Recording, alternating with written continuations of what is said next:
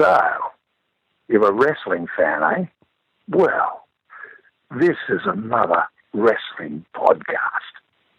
And it's the best podcast. If you're not listening, well, your mother still dresses you.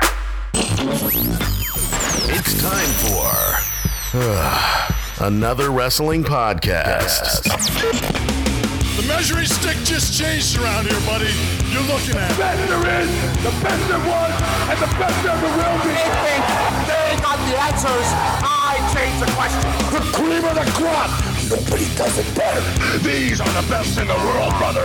These are the best at what they do. When we talk about the legends of the sport, there's only two in my book. Another wrestling podcast.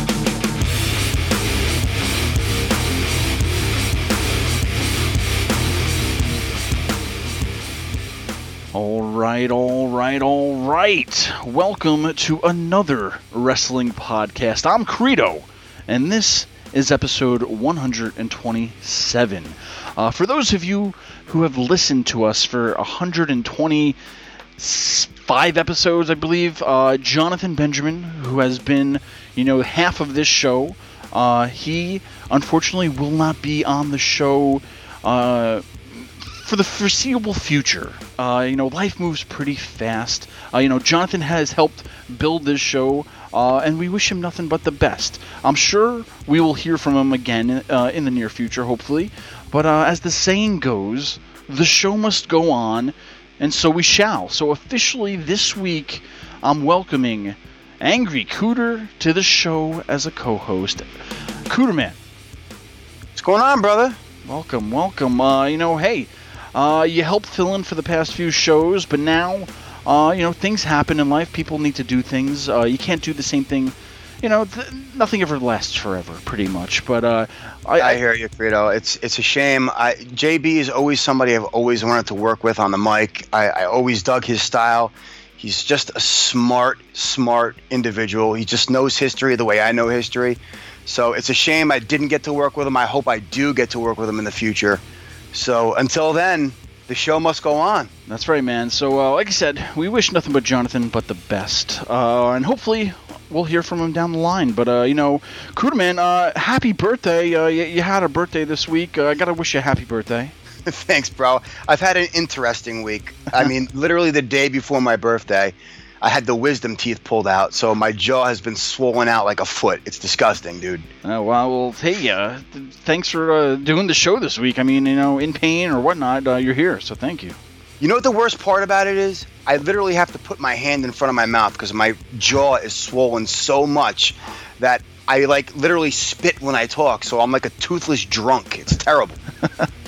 All right. Well, hey guys, uh, stay tuned. to Outback Jack. He's going to be on the show in a little bit, so stay tuned. Uh, he was from the 80s, if you guys didn't remember. Uh, pretty much around the time when Crocodile Dundee came out, uh, the movie, it was pretty big in the 80s. Uh, he came in, he was in the WWF for a little bit. Uh, we're going to talk to him a little bit about his career, so stay tuned. And uh, speaking of Outback Jack, we're also going to be talking a lot about the Aussies today. Uh, a lot of Australians uh, who have made it big in wrestling. Uh, we're going to talk about that today as today's topic later on, so stay tuned for that. Uh, but I'm going to bring something back, Kuter. I'm going to bring something back I haven't done in a while. Uh, it's called 60 Seconds Sucker. All Now- right, brother, show me how it's done, man. All right, so within 60 seconds, I'm going to give you my little review of Clash of the Champions. So I'm going to get the clock ready and uh, get the music going.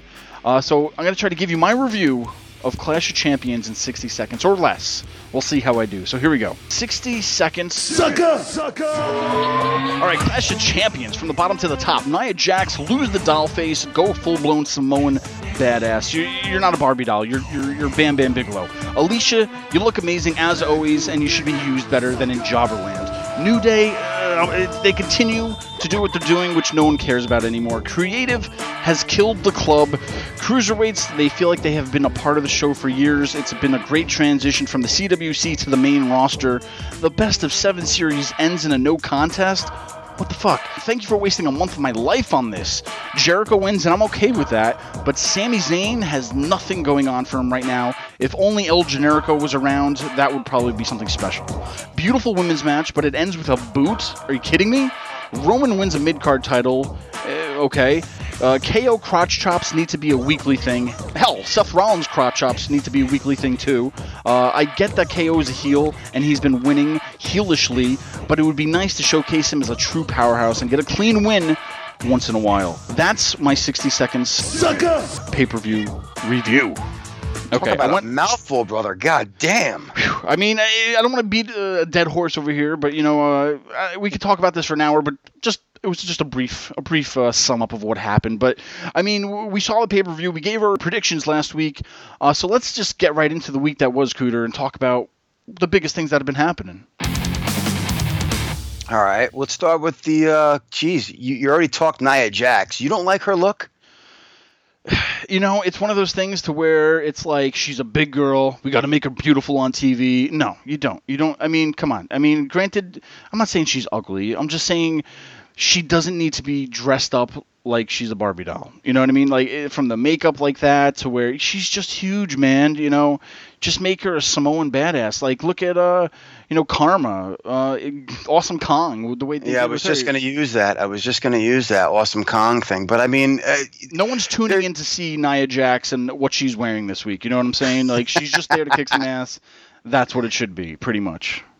It could be worse. It could be Tamina. I mean, how many times have I said she looks like a cross between Jimmy Snuka and Nicole Bass? For God's sakes. Between these, between both of them, I'm definitely seeing Adam's apple there. So uh, I don't know what's up, but, but but all in all, you know, let's get right. You know, this the Clash of Champions was Raw's first solo pay per view in the new era. Uh, did it exceed expectations? Do you think it was better than uh, Backlash or what?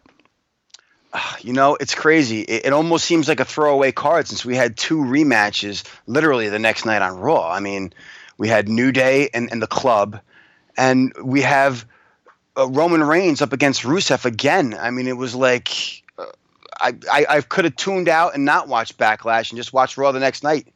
That's it, man. And you know, the two biggest things out of that night that just made me not enjoy it as much as I did Backlash. Uh, one of them had to be the best of seven series, uh, where it ended in a no contest. And I'm sorry. I'm sorry. Like I, I thought at the very end of it, you know, where there, I thought, you know, Cesaro got in the ring. I thought Sheamus was going to run back to the ring and just really finish it, and I would have been happy with that. But they they ended it. Not it didn't. Uh, what? Are you kidding me? Like is creative just plain stupid? Like you don't drag a cre- uh, best of seven series out just to a no contest. Come on. Well, see, here's the interesting thing. This is the match that I said last week I could have cared less about, right? Mm-hmm. Or I couldn't have cared less about anyway. But it was the ma- it was the match of the night for me.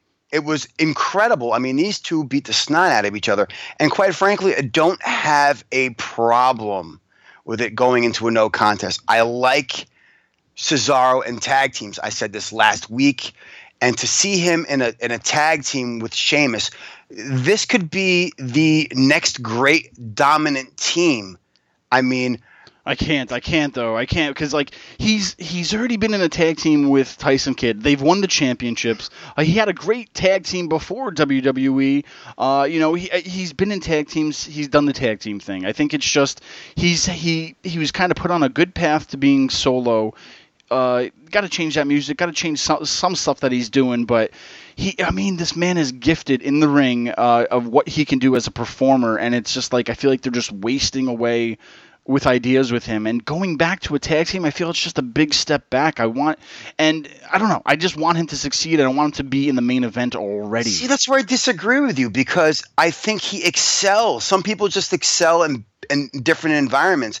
And to me, he's a great solo act. But I've always felt that he just complements other wrestlers that much better. I mean, uh, who else at this point do we want to take the belts off of the New Day? So here you are complaining about the New Day. Here's a fresh idea of a storyline that we've built up to get to this point and it's it's it's been a great build. It's it's a total swerve. I didn't see it coming. I really really enjoyed it. I, I like where this could go potentially for these two. all right well we could chalk that up to a, a agree to disagree but but i will say that you know if if if this ends up to where a brief a brief tag team uh, with him and Sheamus to where they split up. Maybe maybe Sheamus ends up winning the Universal Championship down the line. Uh, maybe Cesaro wins the Money in the Bank and then he cashes in on his old partner. That at the end of the day, I'll be happy with. But right now, I'm just kind of I'm over it. I'm si- I'm just sick of seeing them in tag teams. But uh, the other biggest upset of the nights had to be the Bullet Club jobbing to the New Day again. Uh, Oh. Does, does the New Day really need to beat Demolition's tag title streak from uh, what was it? It was 478 days. They just hit 400 on Monday on Raw. I mean, uh, I don't know. I'm, I'm, I'm like these guys came over from New Japan Wrestling, and you know, granted we've seen uh, you know half of them before in the WWE, but I don't know. They they had this big calling, the big following coming in. Then they split them up with the draft. They put AJ on SmackDown, leave these guys on Raw, uh, and then after that, it's just like, oh, we we don't want to do anything with you. And I'm like, I feel like WWE has dropped the ball again on the club. I, I don't get it. I mean, in this day and age, things need to move a lot faster. Some records from back in the day were meant not to be broken. This is why we don't have somebody uh, going after Bruno's streak or even Backlund's streak as a world champion. I mean, when when Punk had the belt for God knows how many days, it was deemed the longest title reign of the modern era. That's what we should be looking at now. Yep, 434 need- days he had it. Yeah, we we don't need uh, demolition streak uh, beaten. It's it's pointless. Half the fans in this day and age don't give a rat's ass or even know who demolition is. Mm-hmm. So why is it important? I, I you know I, I I just don't get it because I mean uh, okay he granted okay they held it for a year I think where they won it should have been the place where they lost it. That would have been a better story I think. Uh, the New Day they're so over though. I feel like they they just don't need the championships anymore. Like they they're beyond that point of having the straps on them for anything. And I think right now for them it would be better to chase it than to hold on to it. And I feel like you could have given the club the belts at SummerSlam and you know just to keep their to, to show their dominance. I mean I'm I know they're not AJ Styles to where they gave him the the world heavyweight championship right away but still I mean I don't know I you have these guys coming in who are probably one of the best tag teams they have on Raw and they're not giving it to him. Now, granted, I'm I'm still surprised uh, Enzo and Cass haven't gotten the straps yet, but that's another story. And if Sheamus and Cesaro get a tag title match out of this and win it, I'm going to be so pissed off because I'm like, uh, out of anybody on their team, I feel like it should have went to the club to carry that momentum from New Japan. That's all.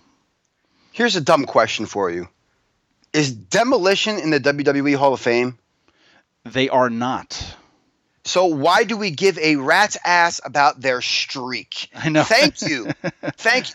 Yes, demolition streak that nobody gives a rat's ass about. They're not even Hall of Famers. I know, and, and that's the thing. It makes no sense to me. I know, and uh, maybe it's just one of those things to where it's like, okay, well, if they get the belts off a New Day, what do we do with New Day then? Well, I don't know, just keep having them wrestle, do what they always do. I mean, they're making so much money for you, they don't need to be the tag team champions anymore.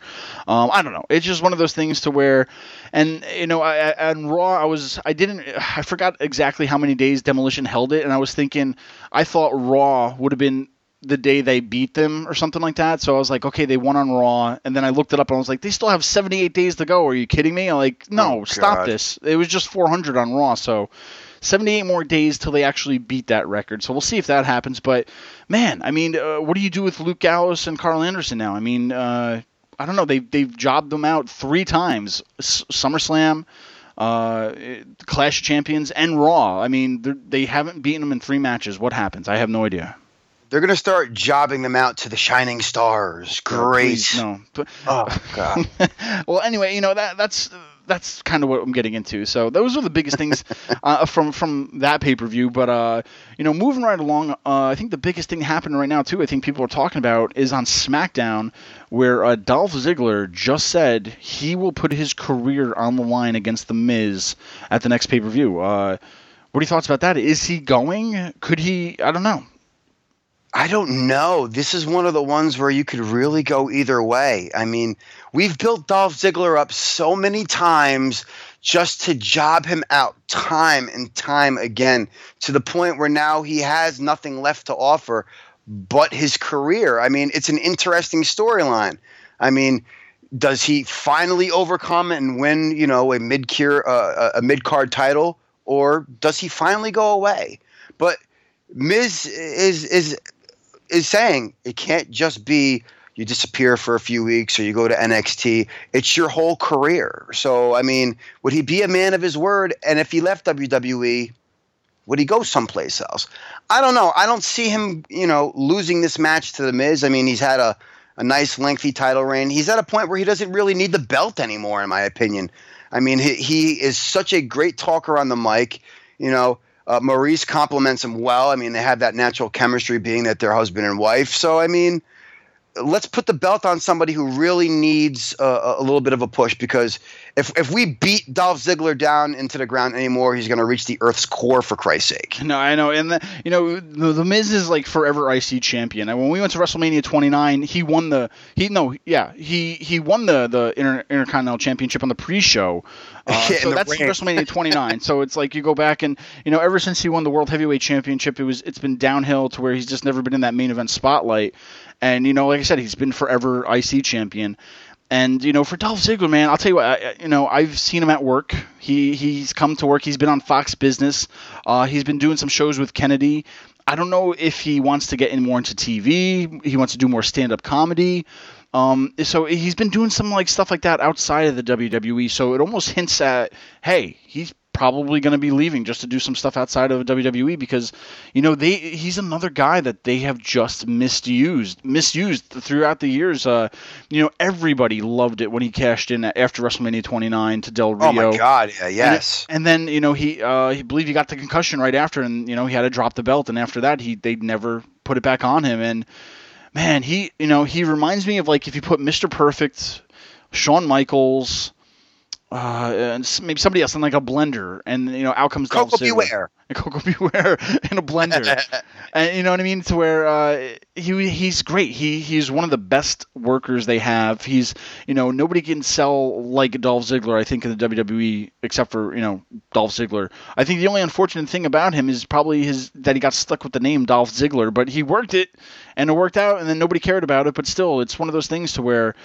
man, they don't just drop career matches out of you know once a month. This is you know I, I think the last career match I might remember off the top of my head. I know I'm wrong, but the last thing I probably remember is Batista where he left. Uh, I, you know, I know he quit. Was that then, even a career? That was a few match? years ago. That was the, the, the not when he came back uh, for WrestleMania 30. I mean, I mean, even a few years back before that. So I'm trying to even think or remember. Maybe if you guys are listening out there, tell me what the last uh, career match was. Uh, you know, uh, another cheap plug. Uh, find our links. Tell us what am I uh, what am I missing? What was the last career match or whatever? But you know, like I said, this match, you know, it's not just like a tables match, a cage match. This, you know, when they drop, you know, my career on the line 90% of the time that means the guy's leaving. So I hope it's a swerve and he wins it and he doesn't, you know, he, he doesn't have to leave. But, you know, like the Miz said, man, I was at first when I heard it, I didn't see it yet on SmackDown. So I was like, oh, maybe they're just going to move him over to Raw and write this in. But yeah, as soon as he said that, the Miz hopped in the ring and said, no, you can't go to, you can't go to Raw. You can't go to NXT for 30 days. You know, you're done. I want to make, I want to end your career kind of a thing. So, uh, it's going to be interesting. I mean, it definitely makes me want to see it even more now because if he loses, it's goodbye Dolph, man. I don't know what's going to happen, and you know he's been one of one of the favorites for the past few years now. But like I said, misused, misused for a long time. Totally, man. He's he's been one of my all time faves just because of the way he makes everybody else look good. I mean, he's just like you said. It's it's Shawn Michaels and Mr. Perfect put together with Koko B. Ware. Uh, you know, the guy just he just he's probably one of the best that we've ever seen in terms of getting other people over. I mean, it's unfortunate that they have misused him for all these years. Yeah, man. So we'll see what happens with that. We still got two weeks away for that one.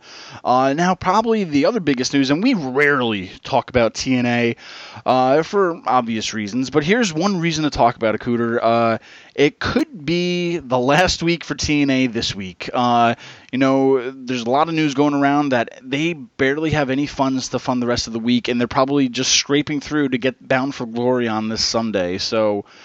Uh, I don't know what's happening. Billy Corgan says, you know, it's out of his hands to where he's pretty much funded it to Sunday, and then after that, you know, news around the news around the dirt sheets are, you know, WWE could be in contention to buying out TNA. Um, you know, take it for a grain of salt if you will, but they're in big financial trouble and they could go under. Um, I don't think they're going to be saved. And if anybody buys them, if WWE buys them, I think they're only going to buy them for their library. Uh, what do you think about this, Scooter? I mean, I don't know. This could be the end of TNA uh, pretty soon.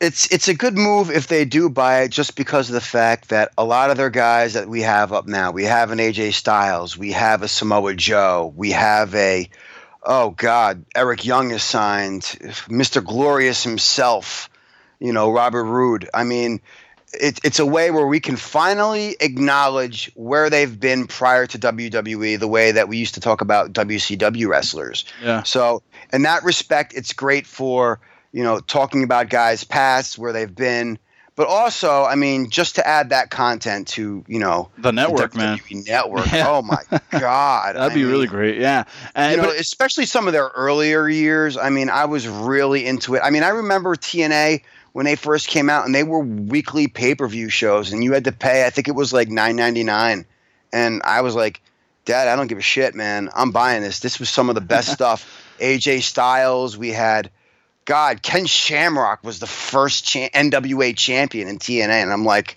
wow, Scott Hall. I mean, they had this big battle royal. It, it, it was just a good alternative. I mean, we got the X division, which is basically like what cruiserweight wrestling is now. So, I mean, wow. I mean, just for the network itself. Yeah, definitely. Yeah. Yeah, God. But you know what's funny though is you know Damien Sandow debuted there recently. Uh, uh, Cody Rhodes is supposed to debut Sunday. Uh, so you have a lot of these WWE names who literally just went over there. So it's it's that's kind of funny. Um, I don't think they would buy it to like because they I, I from what I hear they're in a lot of debt and they're not going to just pay them to pay for all the people again and and whatnot. I'm sure they'll probably bring over a lot of the names and whatnot, but I don't think they're going to keep TNA afloat like they did WCW barely uh, at the end. So when he bought it, you know, then he brought the people in and they did that little thing with Raw versus WCW and whatnot. But that won't definitely happen. Uh, they just barely want to even recognize them as an indie promotion. Uh, so I, you know, if anything, they're going to buy that library. They're probably going to save some of the contracts of some of the guys who are there, but not everybody.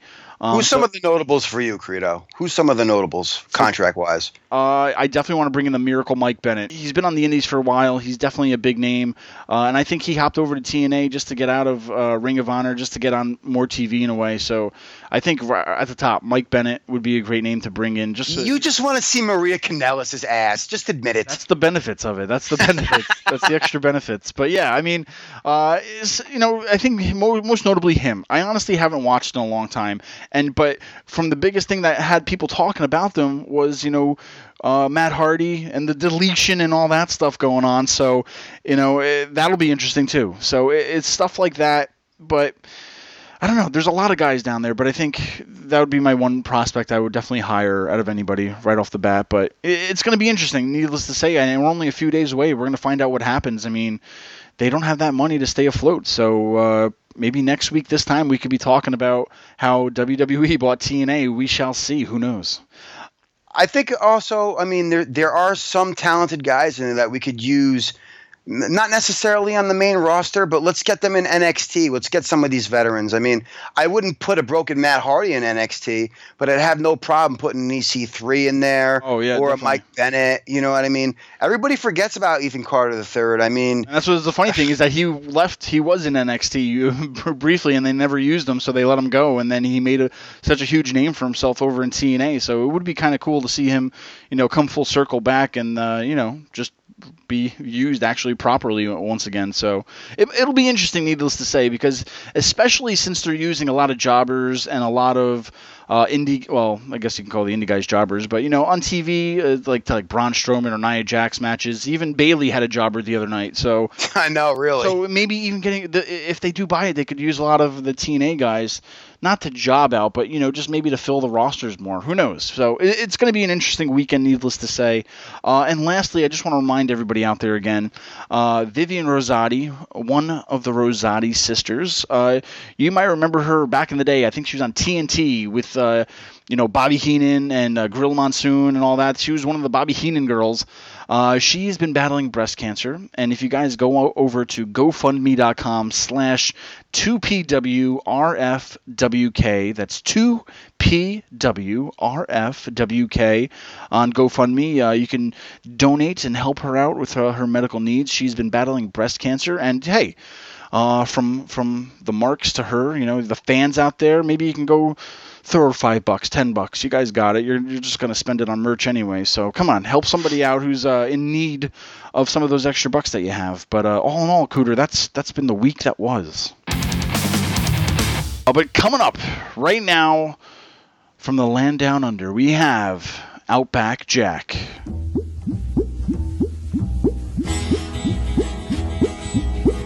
There's an old Australian stockman lying, dying.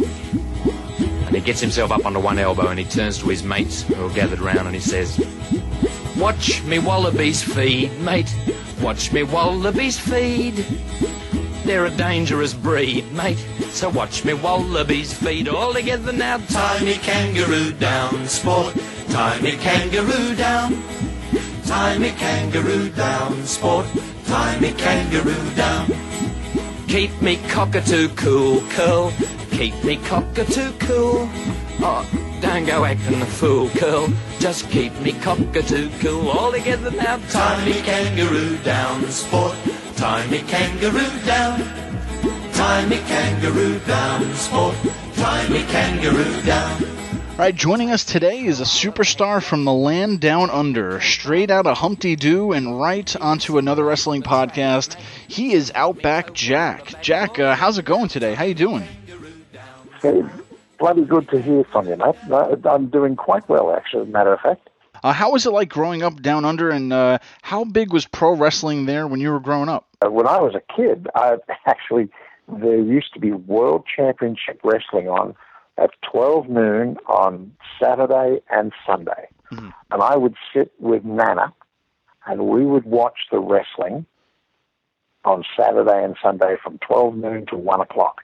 And uh, very, very big fans of it. Uh, the, some of the fellows we watched at the time was good Red Bastien, um, good grief, who else? Um, Lord Athol Hayes, um, or Alfred Hayes rather. Um, Tex McKenzie, um, and just the, the list goes on and on. The Mario Milano, Spiros Arion, um, and I even saw actually uh, um, Killer Karl Kox and um, Dory Funk Jr. Oh, wow. wrestle. Wow. So yeah, so So- definitely uh, uh, pro wrestling was definitely big uh, back then uh, over in Australia. Oh yes, absolutely, absolutely. Now, uh, fast forward a little bit. Uh, what can you tell us about getting into to, to be a pro wrestler? Because from what I understand, uh, you were trained uh, by Les Thornton, right? Correct, Les Thornton. Yeah. Um, what had actually happened? Um, I'd come back and was finding myself in a little spot of the world so I could uh, rest a weary head, Mhm. and I was up in Humpty Doo and working on a cattle station.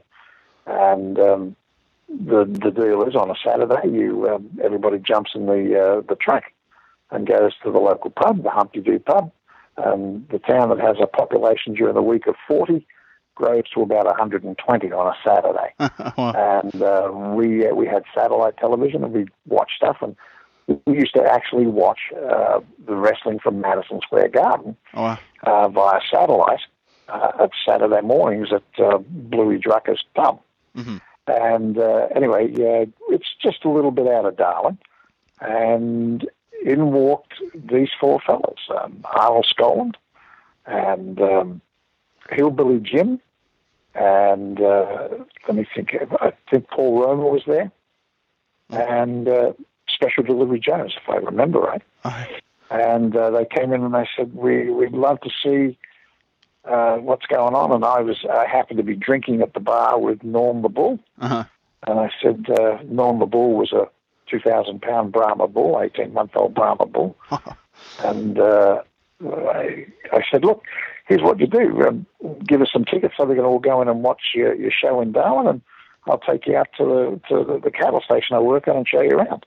And that's how it happened. And then uh, about six weeks after that, I get a big old envelope in the uh, in the mail at the pub, and uh, it was a letter from Vince McMahon and uh, uh, his uh, director of international, which was uh, it was Jim Troy, and uh, actually a little incentive check and a contract. And uh, about two weeks after that, I was on a plane and uh, I landed in Manhattan, met everybody, and the next thing you know, I'm up in the uh, wilds of winter in uh, Calgary, and I'm under the uh, under the guidance of Les Thornton. Wow. So so basically, you had no prior wrestling experience. I mean, they just stopped in one day, saw you, and you know wanted you to be a part of a part of uh, the WWE, huh?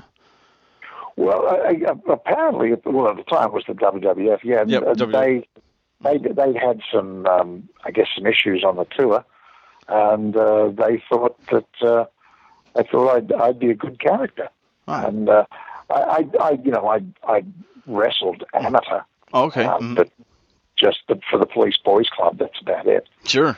and uh, uh, that was that's like police athletic league stuff.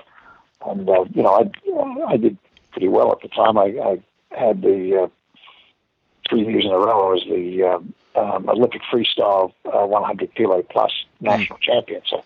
I mean, it, you know, it's, it's it's not like going to a university meet, you know, Huh. where you, the thing takes four days to get through. You uh, you do this thing, and you, you've got the same four opponents every day.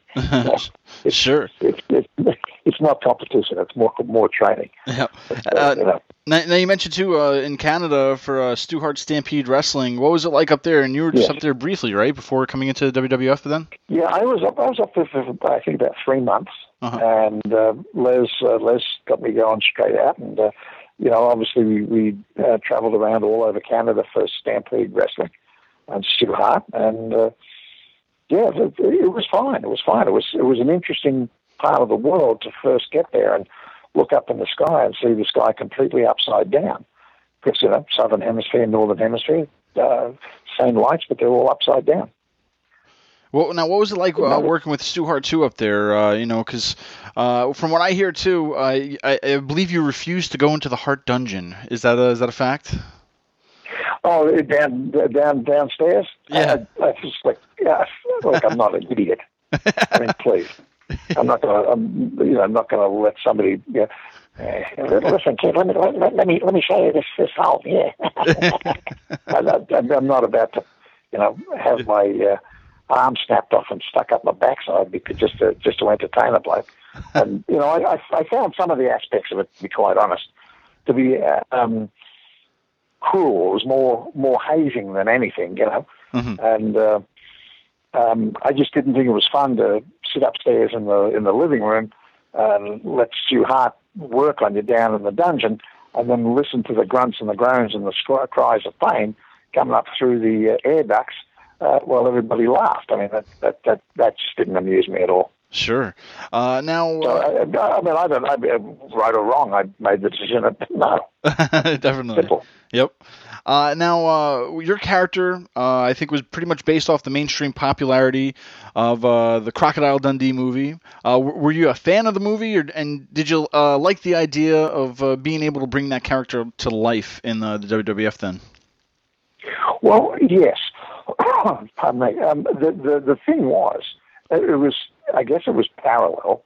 I mean, um, I think Crocodile Dundee came out, and I arrived about four days later. Oh, wow. And uh, as it as it was, I mean, I I was. I mean, I'm not as fanciful as as Mick Dundee, but certainly I did everything that uh, that he did. I mean, I can't necessarily. Um, hypnotize a water buffalo, but uh, you give him enough beer and a water buff, buffalo will fall over half drunk. You know? Definitely. Uh, now, uh, d- throughout wrestling, you know, a lot of people don't get to witness uh, what happens behind the scenes. Uh, whether who's uh, having who who's friends with who, who's feuding with who in the locker room.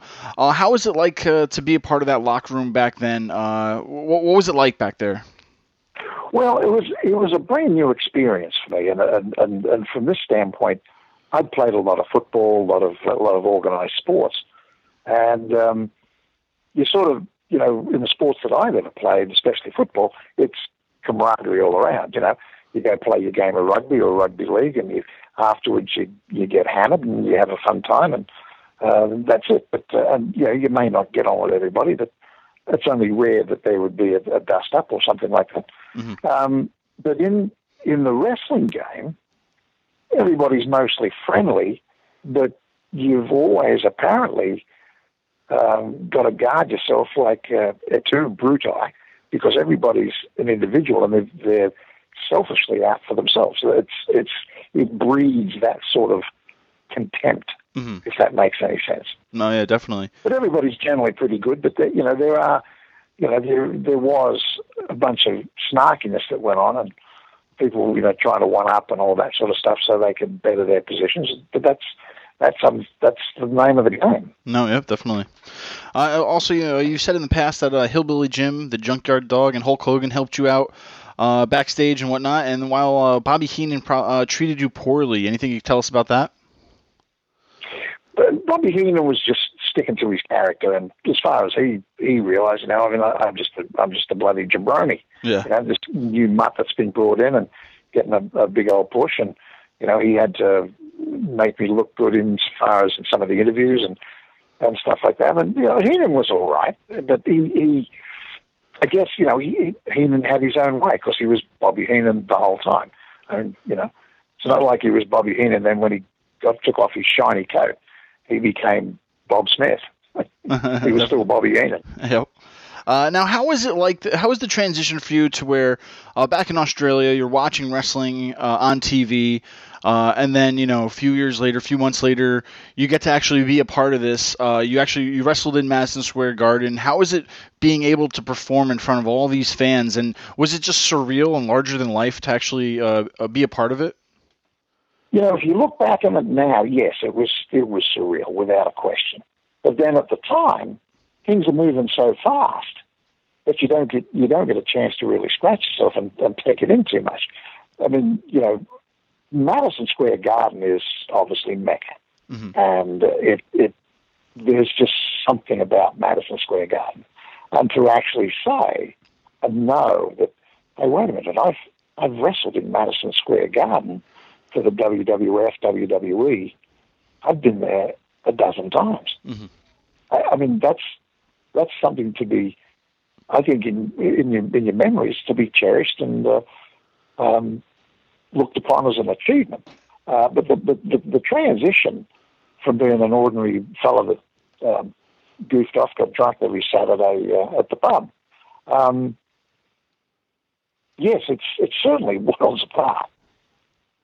Definitely, and uh, you were also uh, part of history too, uh, part of WrestleMania three, uh, probably one of the biggest shows uh, out of the year for WWE or WWF. Uh, how was it like to be a part of a WrestleMania? It was uh, that that was now that's when we we got the chance to sit back and go, good bloody lord, holy cow! Yeah. You know, I mean, um, uh, ninety three thousand plus people, bums in seats. I mean, that's uh, it's it's it's staggering. And then I, I went back there about three weeks after that. I wrestled with uh, uh, Hammer Valentine, and we had the place. We had a huge crowd. We had forty five thousand people, Huh. and the place was empty. it just seemed empty, you know. And uh, but yet when um, when you're there and there's ninety three thousand people, it's like you know the, the classic saying is a sea of humanity Yeah. and uh, it, it, it, that one that one you had to really check your nerves. Definitely. Uh, now, a lot of things we never get to see happen, or, or you know, uh, things are talked about that they might happen. And we also heard that uh, Hillbilly Jim and you uh, were actually supposed to win the the tag team championships at one point, but the idea fell through. Uh, I know you probably may not know the idea or what happened with that, but uh, is there anything you could probably tell us about uh, that going on and maybe uh, what, I, what I could can have been? I can tell you the, the absolute honest truth here. Hillbilly and I were we were to get the, the straps from um, uh, from the Hart Foundation, I believe, at the time, and uh, there was going to be a big push. And uh, unfortunately, I mean, Hillbilly and I worked well together, but there was a, a rather ugly sequence um, of um, what's the word, the best word to use, um, manhandling by some chaps, and uh, I fell, I, I fell unwell. Let's put it that way. Sure. And uh, um, I, I think they sort of thought, well, we can't really do this. And you know, uh, some there were some times there that I I didn't necessarily have um, the people backing me in the in the back office. All right. Uh, now, you have been also outspoken about uh, your use of steroids. In uh, today's landscape, uh, the WWE has a wellness policy in which uh, superstars are mm-hmm. tested mm-hmm. every so often. Uh, what are your thoughts about that? And you know, do you think something like that maybe should have been in place back in the '80s? I wasn't outspoken about it. I, I, I happily tell you, I did steroids. Mm-hmm. Of course, I did. You couldn't, you couldn't survive with the number of, of shots we did every year without and shot by shot I mean shows, mm-hmm. um, not steroid shots. Um, you couldn't survive without having some additive to repair injuries. I mean, it's just like it's like the NFL. I mean, I consider the the wrestling that I did, the, the four years or so that I ran around there. Um, I would consider that to easily the equivalent of two years in the NFL. The um, the banging, the the sprains, the twists, the, mm-hmm. and you can't stop. Yeah. I mean, you if you stop, you know, you know, you don't get a paycheck, and uh, you soon realize that wait a minute, I can't take three days off. That's that's X number of dollars out of the out of the the, the whippy. So uh, the reason you took the steroids obviously was to get stronger, but mainly because if you did get injured, you would be you'd be repaired uh, a bunch quicker. You know, I, I can tell you quite clearly, I, I had a I dislocated a shoulder in a match. Um, uh, I think I was working with Neidhart, mm-hmm. and he uh, threw me over the top rope, and I missed the top rope to, you know, guide my fall down, and I, I landed on the concrete floor, and I drove my elbow into the floor, and actually all that did is pop my shoulder out of the top. Mm-hmm. I pulled it back into place and um, finished finished up the match. But the, the thing was, you know, I I I that's a six to eight week debilitating injury. But because I I was taking steroids, and I, I mean, I obviously had to take care of myself. I had to take a week off from doing anything. I mean, I still worked, but I couldn't go to the gym. About ten days later, I could uh, I could do forty five pound flies again to get my get my shoulder back into shape. You know. Yeah, definitely. Uh, you know, in today's wrestling too, you know, a lot of the guys they're on the road for 300 plus days a year. Uh, and some people were talking about is it too much to where uh, almost it's it's almost like should wrestling have seasons where you know uh, they, they get off a certain amount of weeks uh, they they do it for a certain amount of time instead of doing it you know 300 plus days a, a year? Is that do you think that would be realistic uh, maybe in the wrestling business or you really have to be on the road you know seven five days a week you know you got to travel uh, just to get in front uh, just to get your face in front of different audiences right? I mean is it just too is it too much you think uh, with the the traveling from back then even to, to today is it too oh, much on a person? I, well back then we we we did we did 300 shows a year easily. Um, you know you'd be on for 90 days and uh, somewhere along the way you'd then get three or four days off. Yeah. Um, sometimes you you they'd try and work it so you were close to your house. Or in my case, I mean, my house at the time was um, in Fairfield, Connecticut, and, uh, and then I also I lived up in Boston for a little while. But um, what I would do, depending where I was, I would stay and I stay in the location I was, and I would uh, sightsee. You know, so I, I, I wanted to. You didn't get much of a chance to go out and have a look around when you were working, but three or four days off, you could, you know, I could go around and have a look at Albuquerque and look at uh, um, varying places. I've wander around Los Angeles, San Francisco, you know. So it, that was beneficial to me, and that's what I did. But you know, we yes, we did 300 days a year, mm-hmm. but uh, I, I and it was tough. It was very tough, mm-hmm. and it takes a toll on your body. It takes you a, a toll on you emotionally. I think Roddy Piper said that. You know, there's there's nothing quite like the loneliness of being on the road. Yeah. You know, and, and and the the show actually makes you come alive. But then afterwards, when you're done, you go back to the hotel room and you're sitting there and you're looking at, good God, what are these bloody walls doing? yeah. and and that's you know I, I don't think it's too much if you as long as you can as long as you can handle it. And mm. we were talking before about Vince McMahon's uh, and the WWE's wellness program. Mm-hmm. I'm I, am i am not sure whether that's true or or not. I mean, it, it seems as though I did read a little bit ago that there were two or three or four wrestlers, uh, male and female, that were um, suspended for breaching their wellness program, and I've, I, I'm just unsure what that was. Yeah, so there were um, uh, a few wrestlers were, uh, and for uh, they didn't specifically say what it was that they were suspended for, but uh, I believe one wrestler was suspend, suspended for, um, I believe it was uh, uh, just a testosterone supplement kind of thing to to mm-hmm. just balance out what he was taking. So it, it's a variety of things, from anything from marijuana to you know certain medications uh, are banned. Um, so it's a it's a whole list of I, I, don't have the list in front of me, but it's definitely a whole list of things these days. Uh, and like you said, you know these guys are on the road. You're on the road for you know 300 plus days, or shows a year.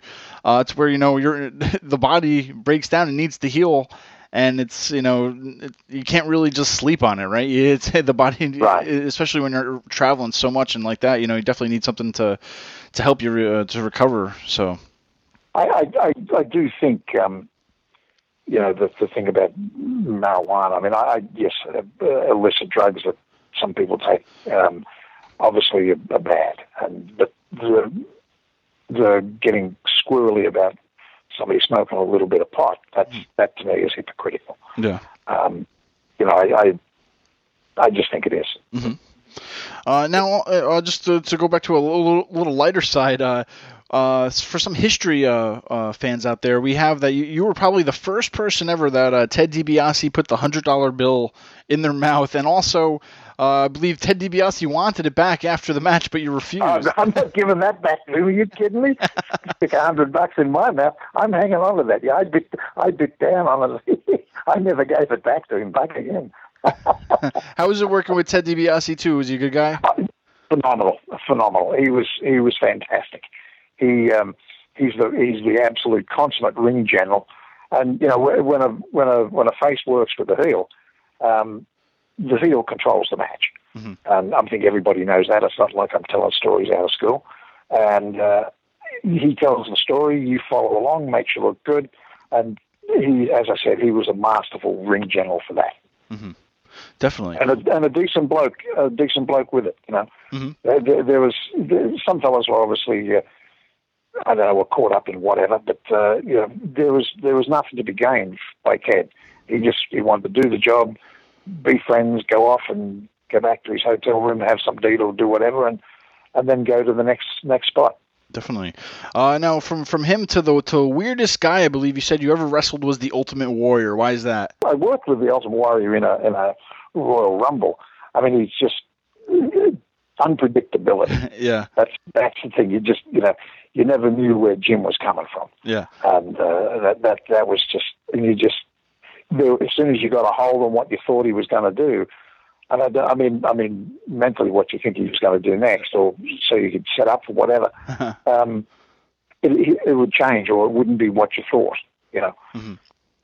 Now, also too, uh, when you left uh, the WWF at the time, I believe you got a TV show called "This Is Adventure with Outback This Jack." Is Adventure. Yep, absolutely. What can you tell us about that? And was it uh, a little bit different for you the first time doing like a television show, uh, as far as outside of wrestling? Well, it it, it was um, initially because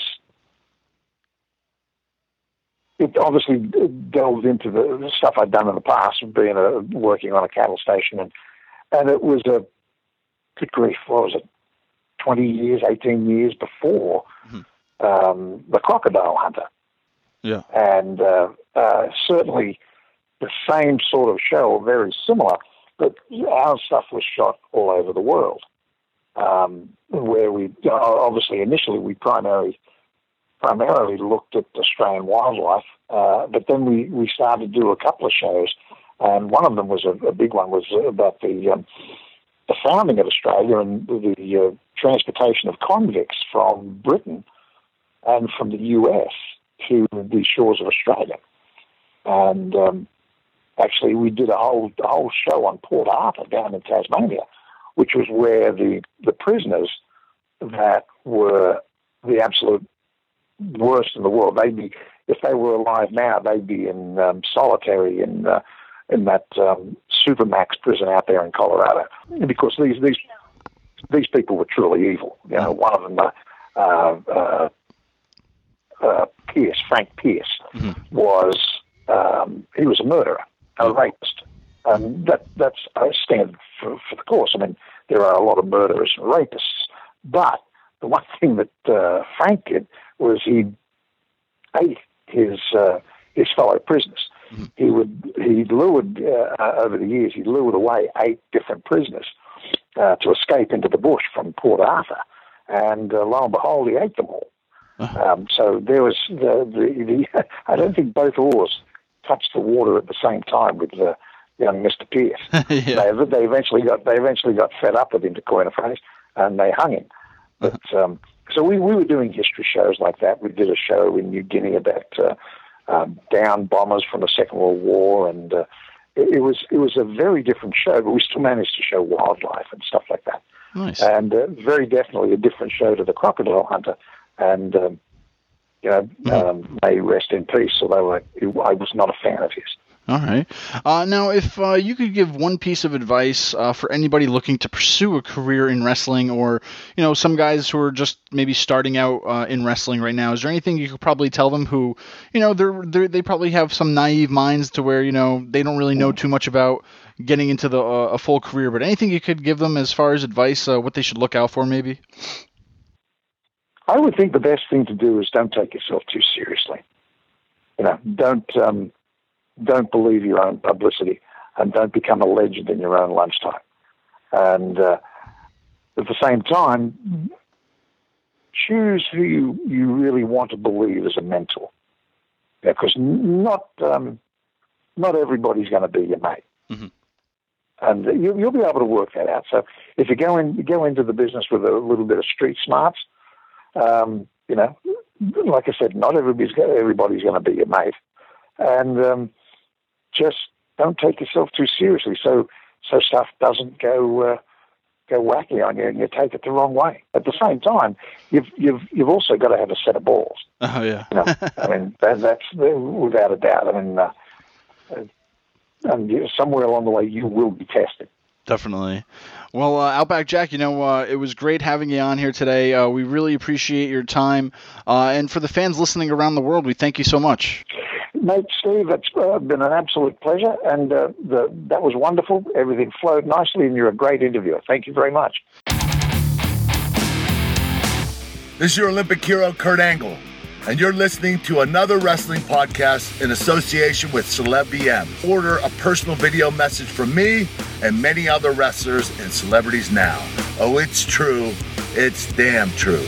That's right. Head on over to celebvm.com slash AWP. Get a personal video message for yourself or as a gift for someone else. For personal connections, shoutouts, birthdays, proposals, weddings, and much more. Enter your details about yourself so the celebrity can record a personal video message, especially for you, including details such as your name, age, birthday, hobbies, or whatever else you include. As soon as the video has been recorded, you'll get an email with your link so you can share it on social media or download and keep it. Celebrities record videos as and when they can, usually within two weeks. But if you want a video for a specific date and it does not look like it will arrive in time, you can cancel it and get an instant refund at the click of a button. There are hundreds of celebrities to choose from and many more joining every day. Search by category or genre Buy a gift voucher, get updates and offers, and encourage your favorite celebrities to join so they can connect with fans in a fun and unique way. Raise money for their charities and much more. So order your video now for yourself or for someone else. Celebrity video messages and another wrestling podcast team up be sure to head on over to celebvm.com slash awp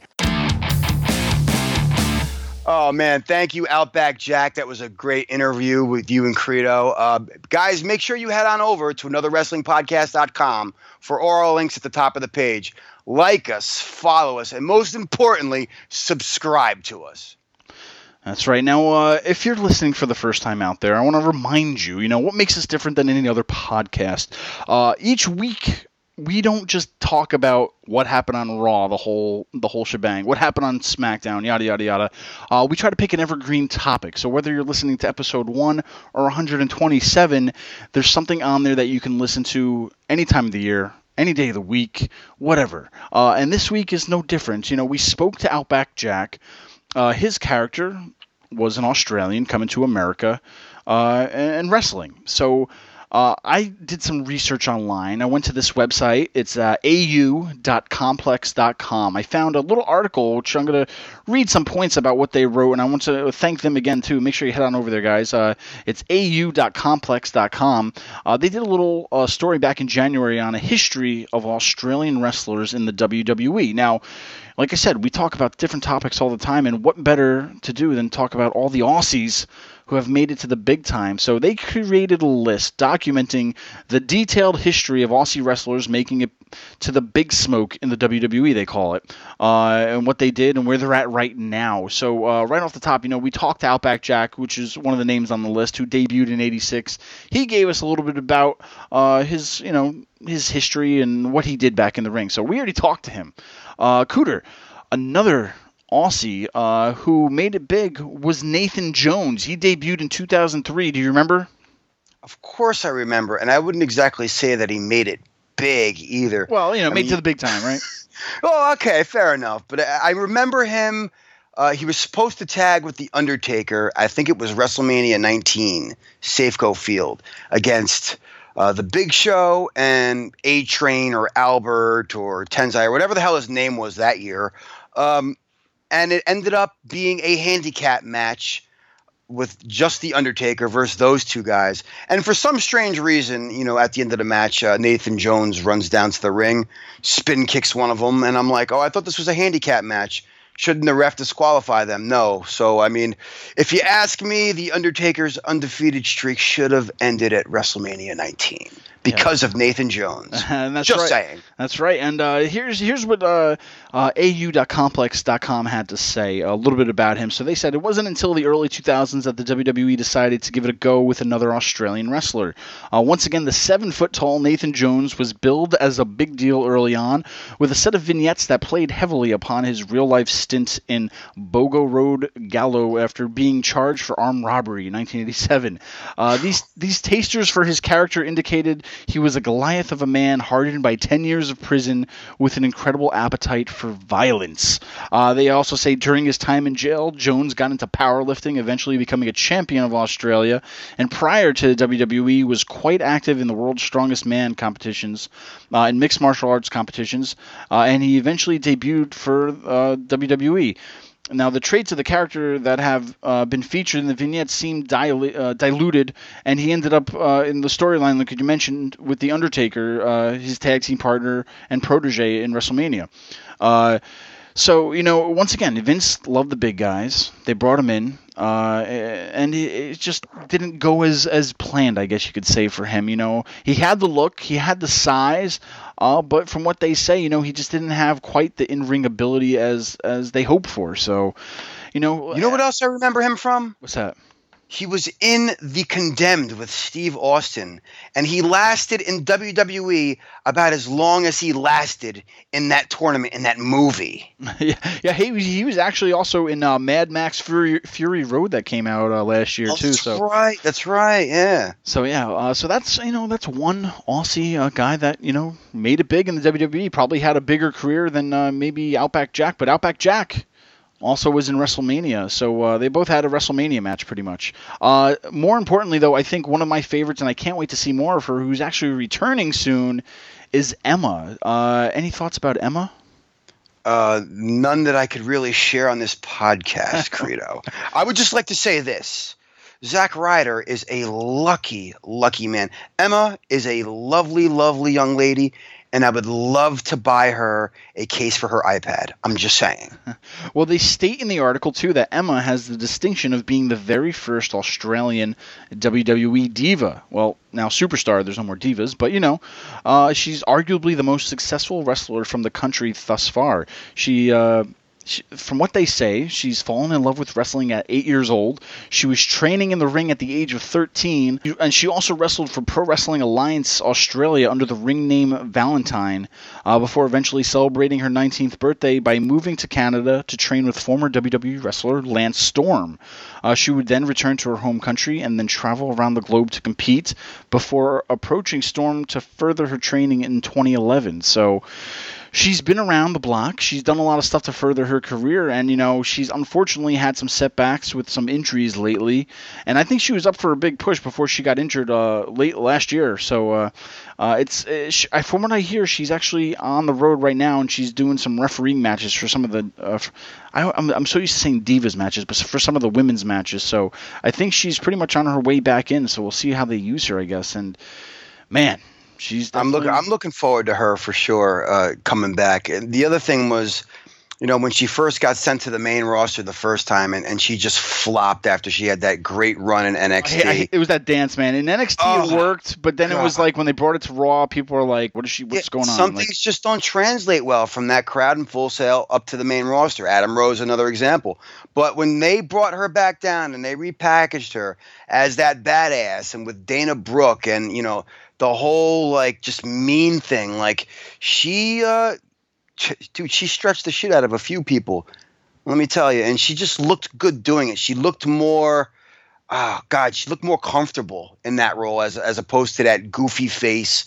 Her as a as a vicious heel, yeah, is is definitely perfect for her. And I'm looking forward to her to her coming back because I would love to see her uh, get reunited with Dana Brooke and you know and basically make Dana turn on Charlotte, and we could have a nice little program between Emma and Charlotte, two of the best women's wrestlers that we have on the roster, in my opinion. That's right. And uh, moving right along down in NXT, Buddy Murphy, uh, they say, with Emma's relative success in comparison to two previous experiments, the door appeared to open to Australian wrestlers after 2012. Uh, Matthew Adams, often going by the ring name Matt Silva, had been competing and winning championships in Melbourne Promotions Professional Championship Wrestling and Melbourne City Wrestling, along with others around the country since around 2007. He signed a WWE developmental contract in 2013, and he made his TV debut on NXT as Buddy Murphy only a year later. Uh, his most successful stint has been teaming up with Wesley Blake, a duly fondly named the Dub dubstep cowboys by internet commentators after the combination of their entrance music and conspicuous ring attire. Uh, the tag team managed to win the NXT Tag Team Championships in early 2015, making 27 year old Murphy the first Australian to take championship gold in the WWE. Uh, the team's the, ta- the team's reign lasted 219 days before they were de- defeated by the Vaud villain. So once again, you know, another Aussie uh, who made it big and was one of the first uh, world champions in WWE, or uh, you know, a guy to win championship gold in the WWE. So, you know, from from Emma being the first, you know, to make it as a, a female Aussie, he's the the first male to win a championship gold in WWE. So that's you know, it's a Wasn't big accomplishment. Emma the women's champion in NXT? She was not. Nope. She was not. Okay. All right. I was going to say I was about to call uh, you know bullshit on this article here. So it, it was Paige, then it was vacated, then it was Charlotte, Sasha Banks, Bayley, and then Asuka. So there's only wow. been five women champions. Wow. Yeah. Okay, I stand corrected. There you go. Um, so hey, man, you know, so right down the line of some Aussies right there, you got one of the first uh, female uh, ones to make it big, one of the the first males to make it big in WWE by winning championship gold. Uh, moving right down the line, uh, another girl who I I, I really I'm, I'm, digging this girl and I can't wait to see more of her. But Peyton Royce, who debuted in 2015, uh, you probably remember her from the NXT show we went to in Albany with the Flower. She's the Flower Girl. Uh, yes. And then uh, this, you know, so she still has yet to to to do more in uh, NXT. But uh, just a little bit about her from the article. Uh, it says while her early life was spent in Sydney, another Melbourneian, uh, Casey McIntosh, would join Emma and Murphy in the company last year, with the two having already paved the way for Aussie talent. At this point in time, McIntosh competed from age 17 in Australia's only women's professional wrestling promotion, Pro Wrestling Women's Alliance (PWAA), and similar to Emma, eventually found her way to Lance Storm's training facility in Canada. Man, thank you, Landstorm, for producing a lot of these great talents. Yeah, really. Uh, you know, and they also say while WWE toured Australia in 2014, McIntosh managed to get a tryout and was announced the following year as a developmental talent in NXT, uh, being rebranded with the name Peyton Royce. While she only has competed on television a handful of times, she has already begun develop, developing a seemingly self-absorbed heel character in her recent matches. So uh, she's still in the works of developing something. So we have yet to see more of Peyton Royce, but you know, hey. Uh, just another one to add to the list. Sure, and uh, you know, one more I think name we could mention tonight is uh, Billie Kay. Like you said, uh, sh- they say in the article, Sydney-born Jessica McKay traveled along a similar trajectory to high school uh, pal Peyton Royce, making her wrestling debut on her 18th birthday and spending much of her early career competing for PWWA.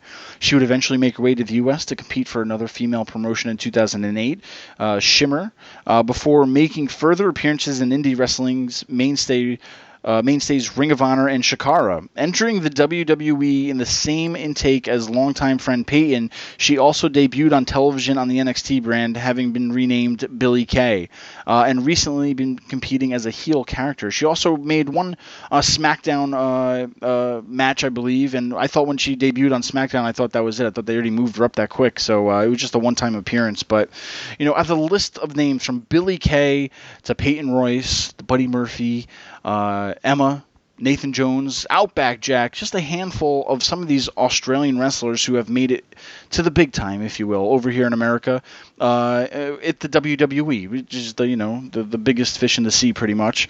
Uh, but Kuter, you know, there's still a lot more guys, uh, which we can't really talk too much about because they're still in developmental. But just some of the names: uh, Chris Atkins, who's a future prospect uh, Shazza McKenzie, another future prospect, and Daniel Vidot. Uh, hope I didn't butcher these names. I apologize, but there's a, there's a few more Aussies in the wings, Kuter, pretty much, and you know.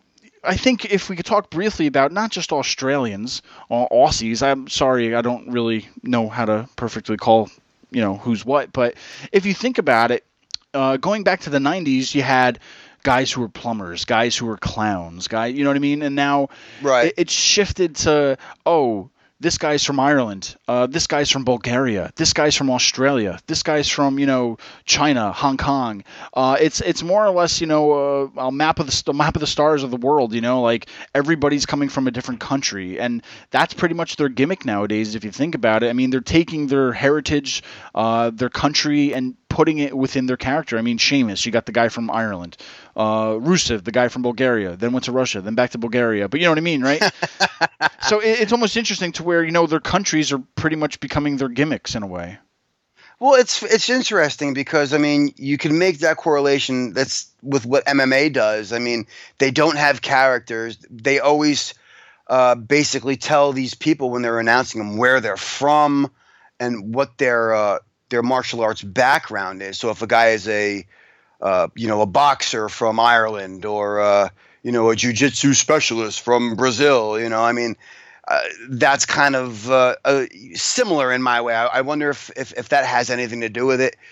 Maybe to try to grab some fans that way, but uh, who the hell knows? I mean, I, I do not miss the days of TL Hopper coming down with his plunger, or uh, you know, Definitely. the goon with his hockey stick. I, I don't miss that.